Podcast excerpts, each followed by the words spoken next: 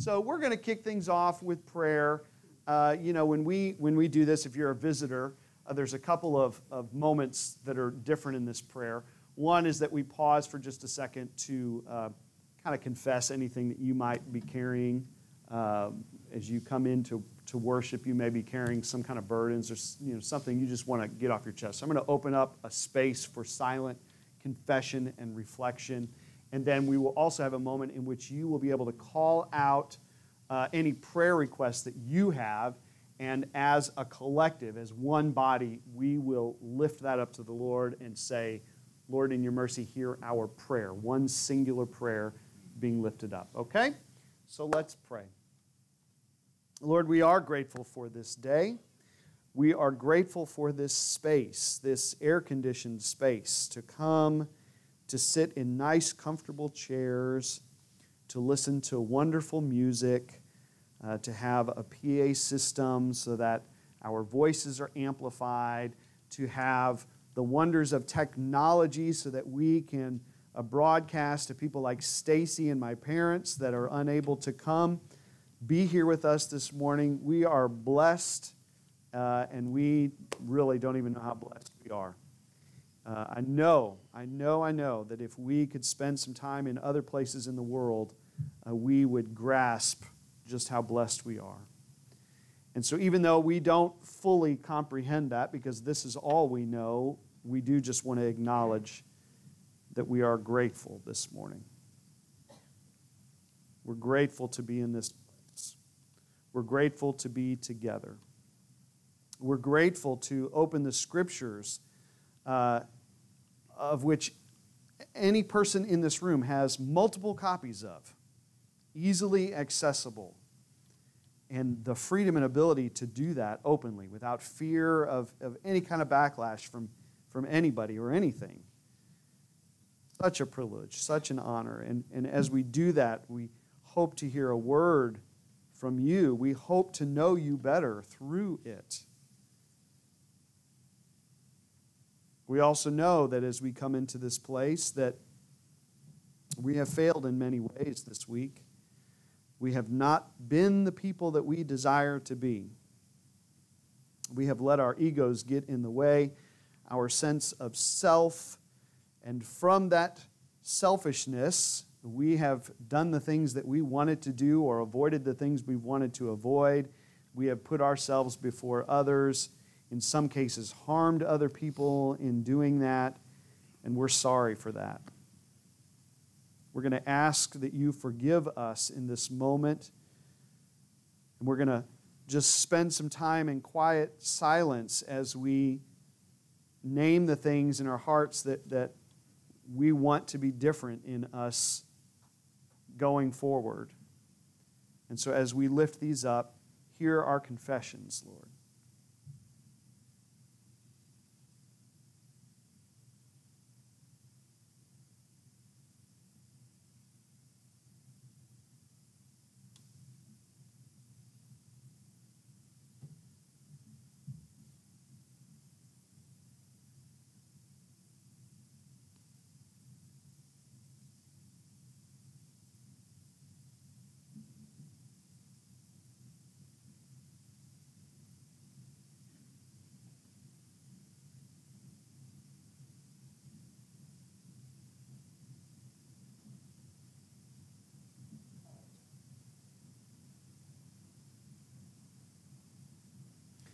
God, we trust that the appearing of your Son over 2,000 years ago, walking this earth, dying on a cross, being raised to life again, that this all proves to us how you really feel about us, whether we confess or not. You have already taken steps to show us how you feel. And so we want to lean into that. We want to trust that and believe that we are forgiven, that we are cleansed, that today is a new day, that you're not holding anything against us, that we can walk out of this place with a clean slate. Thank you for that. We also come into this place of worship burdened by things that we can't control. Illness, job loss, job searches, friends that are traveling, people that we are concerned about, situations that we are nervous about. And we know that you don't want us to carry any of that either. That part of trying to hold on to those things as if we can control them is part of that selfish ego-ness about us. And we've got to let that go. And so we're going to call out names and situations to you, not because you don't already know them, but because it's part of the process of us letting that go. And as we name these, as they drift into this room, we ask that you hear our prayer. Lynn Gibson. Lord, in your mercy, hear our prayers. Donna Kilgore. Lord, in your mercy, hear our prayers. Lord, in your mercy, hear our prayers. Lord, in your mercy, hear our prayers. Charles Webb and his family. Lord, in your mercy, hear our prayers. Danica and Christina. Lord, in your mercy, hear our prayers. Lord, in your mercy, hear our prayers. Ron and Laura Everett. Lord, in your mercy, hear our prayers. Thankfulness for all the visitors. Lord, in your mercy, hear our prayers. Stacy and Cece. Lord, in your mercy, hear our prayers. Unspoken. Lord, in your mercy, hear our prayers. Catherine. Lord, in your mercy, hear our prayers. My mother and Lord, in your mercy, hear our prayers. Lord, in your mercy, hear our prayers. John and Lord, in your mercy, hear our prayers. Stacy. Lord, in your mercy, hear our prayers. Mike Mark. Lord, in your mercy, hear our prayers. Regina Finch. Lord, in your mercy, hear our prayers. My mother. Lord, in your mercy, hear our prayers. God, we give you these and any unspoken requests. Relieve us of that burden. Help us to trust in your mercy and in your goodness, that you are with us all the time, even when we don't recognize it or realize it. We thank you for this day. May you be glorified in all that we say and do here this morning. And we pray this in the name of the Father, Son, and Holy Spirit. Amen.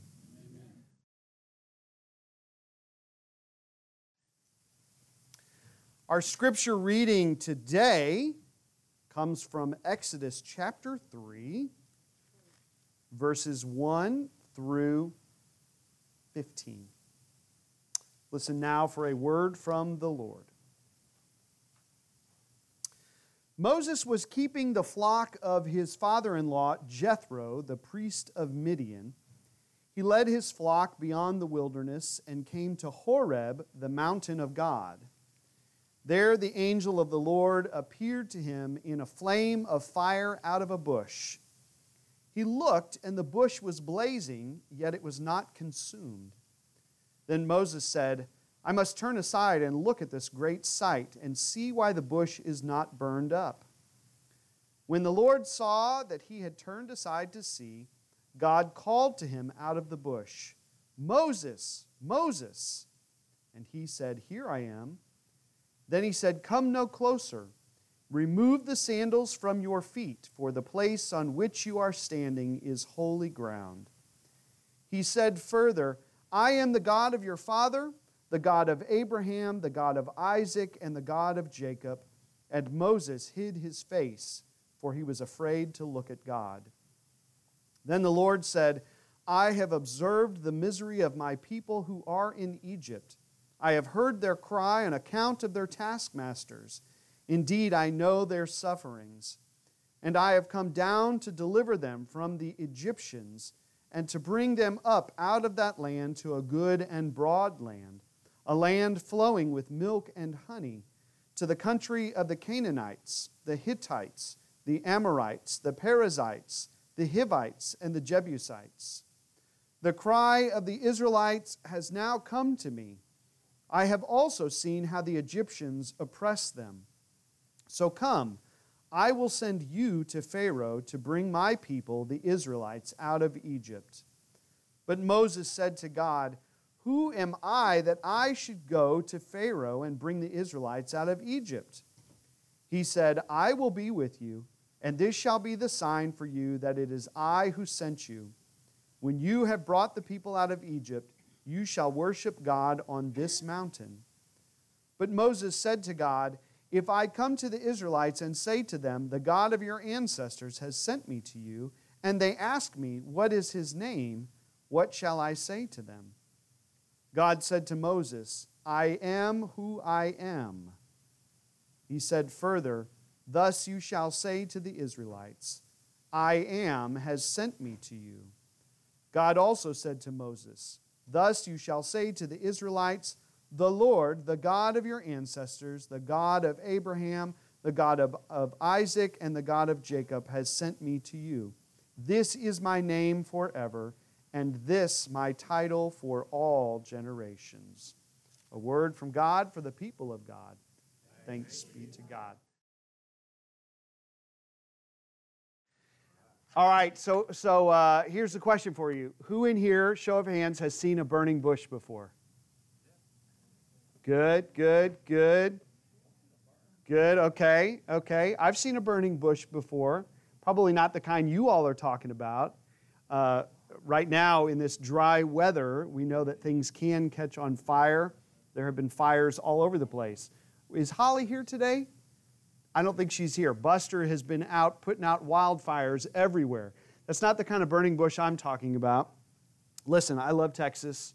I love Texas, y'all. I love Texas, y'all. Moved here in 2005, okay? I'm pretty much a Texan, but there is one thing that I miss from the north. Fall, autumn. Let me tell you, one time I wrote this poem about the trees in Missouri in the fall, how they look like watercolored fire. It's the only way I could describe it in this poem, that they look like they are on fire, but they're not burning up.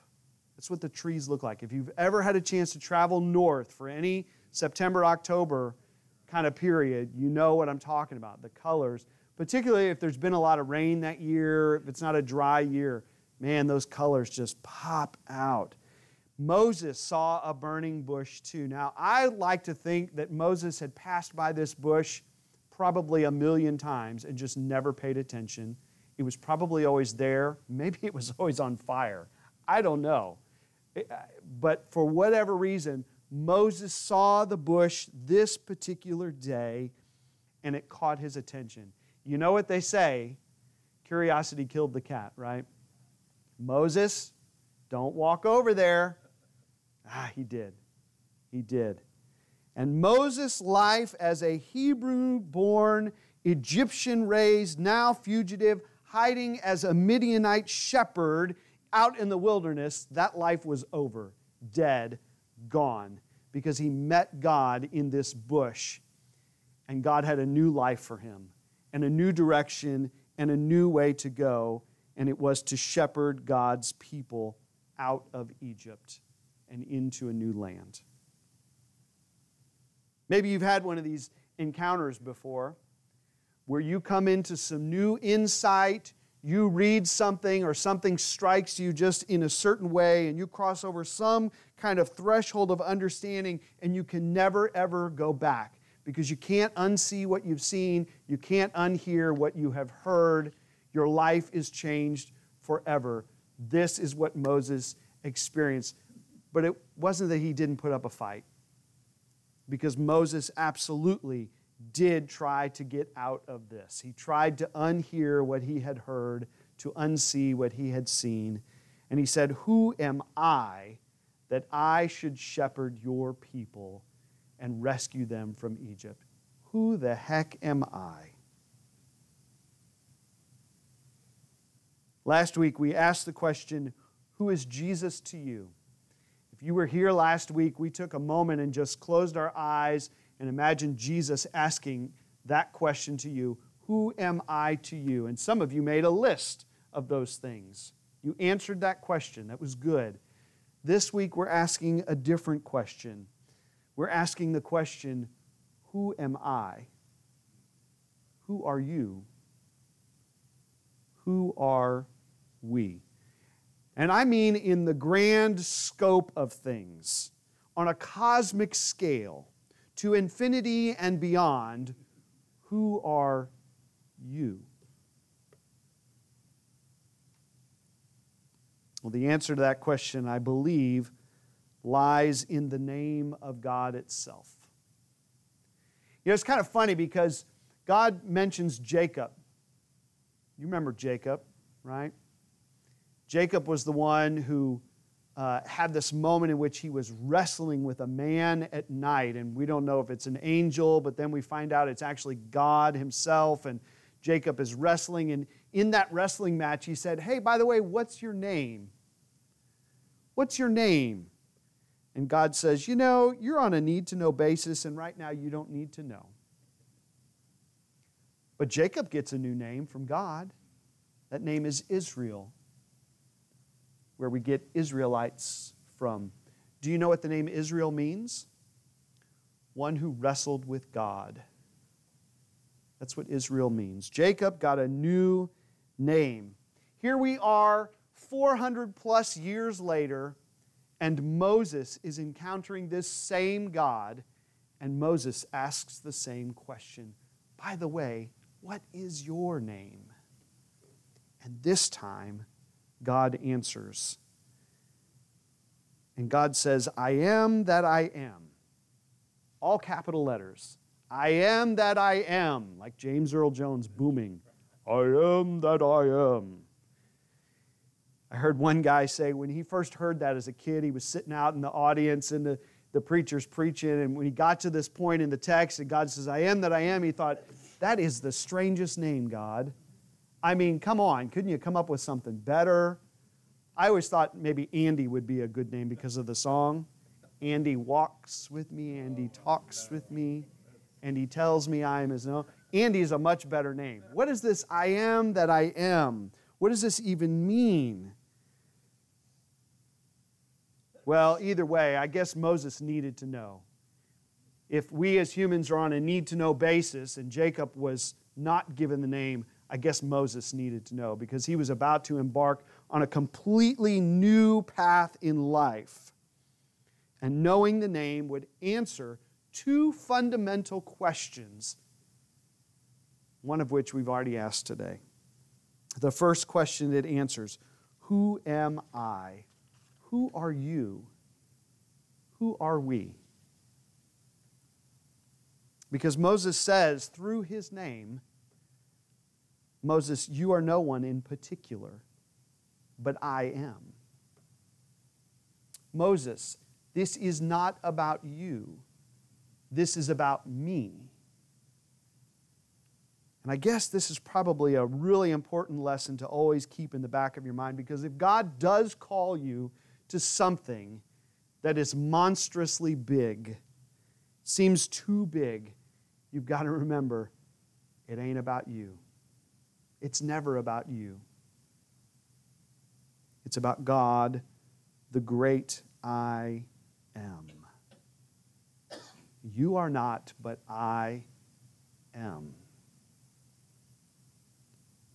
And that leads us to the second question that we haven't asked, but it's a question that it answers.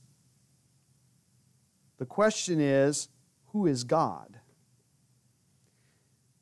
This phrase, I am that I am, is a very strange phrase, and scholars will tell you it's very hard to even translate. Some Bibles will say, I am who I am, or I am that I am, or I will be what I will be, or I am what I will be, or I will be what I am.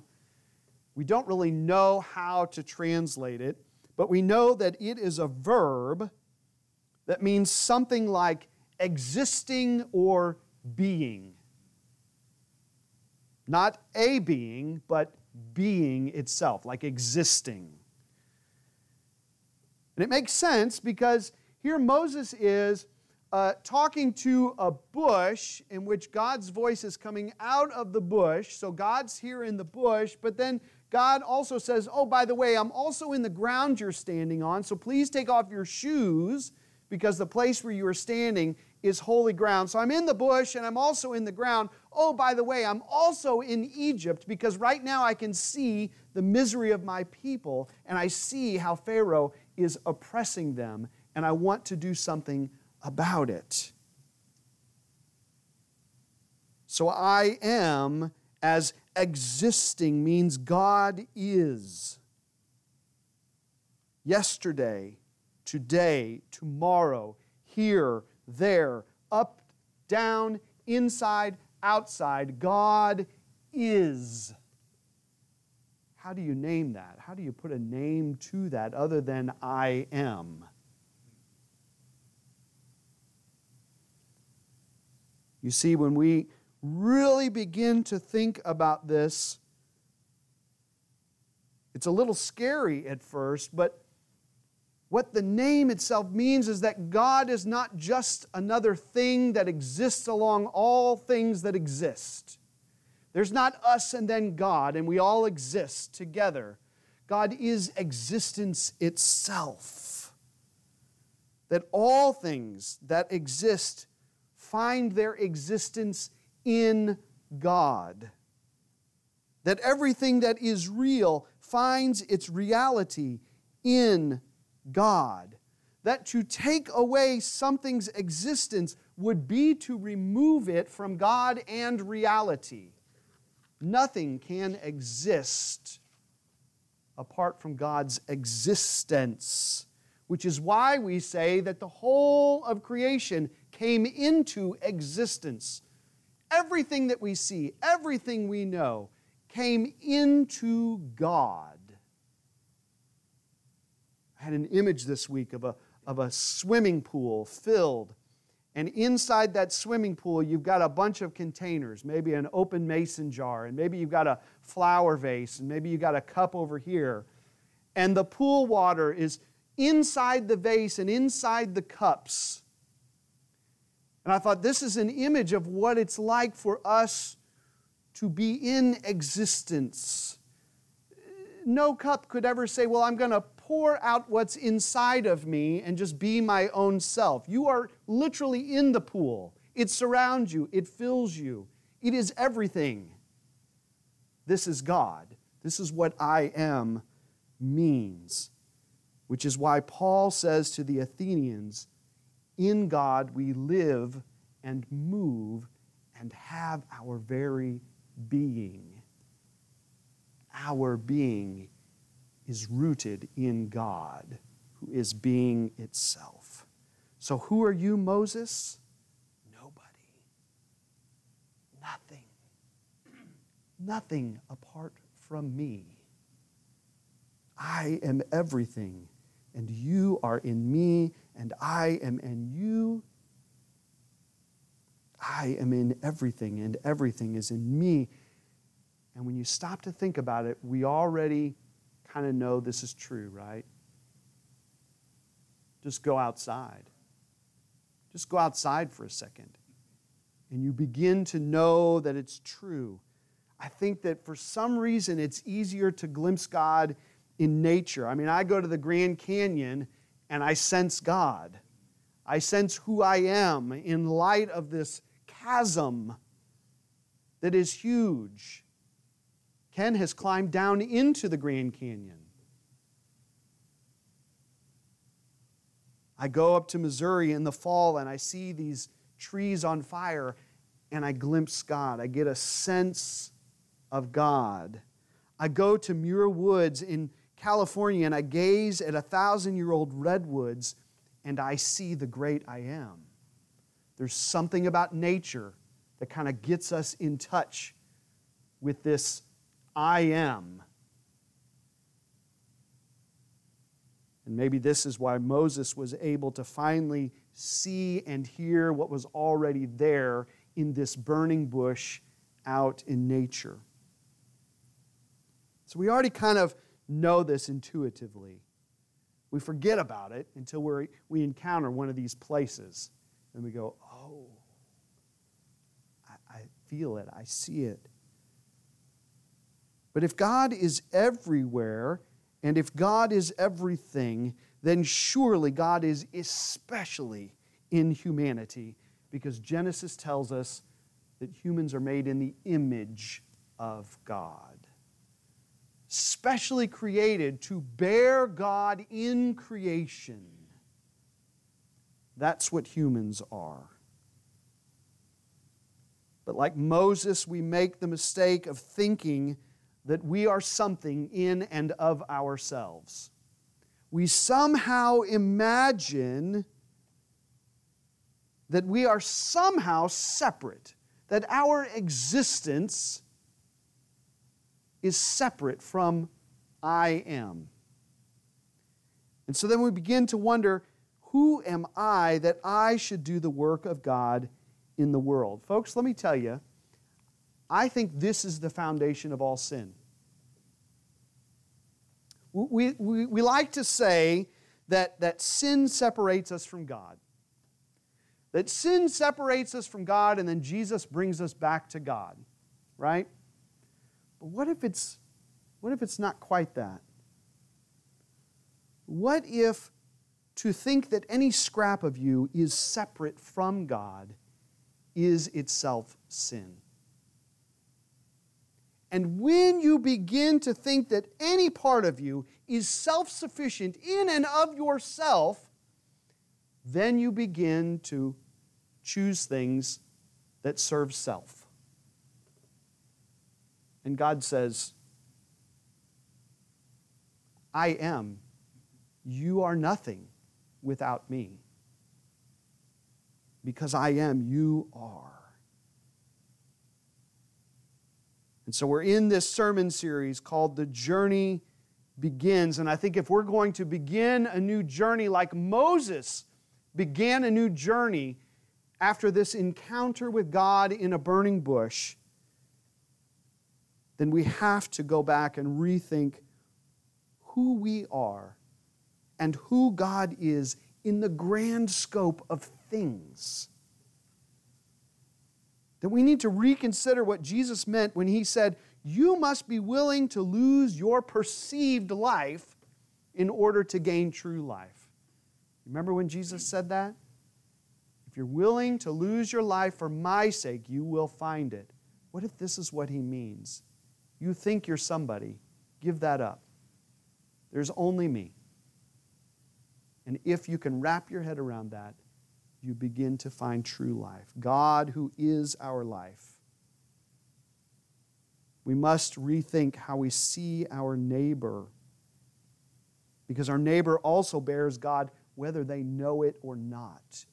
Each and every one of you is a God bearer to the world, whether you know it or not. We've got to rethink our task in caring for creation, which exists in God and God in it. That creation care and love for neighbor is actually how you worship God. Because if God is anywhere, he's everywhere. Thank you, Kathy. You want to worship God? Love your neighbor well. Take care of this. We only get about 80, 90, maybe 100 years. What are you going to do with that time? So here's why my shoes are not on today. Because I want to remember that all ground that you stand on is holy ground. Because this ground does not exist apart from God. That ground does not exist apart from God. Everything that exists finds itself in God. So if you so choose today, I'm going to invite you to remove your shoes as well. If you want to leave your socks on, you can. You don't have to do this. But if you just want to slip off your hey dudes, David. There you go, buddy. Just take a moment and feel the ground for a second. And as your mind is processing this new sensation, what you're feeling, ask yourself, could it be that God is closer than we even imagine? That all ground is holy ground. That these feet are holy feet. Now I want you to reach out and grab the hand of the person next to you. And as you're feeling that hand, I want you to remind yourself, these hands are holy hands. This is not just another person. This is not just some hand. These are holy hands. Because the name I am tells us nothing is disconnected from anything else. You and I came from God. We exist in God. We will remain with God even after death. Isn't that awesome? So may we use the gift of life, these 70, 80, 90, 100 years that we're given. May we use them to worship God well.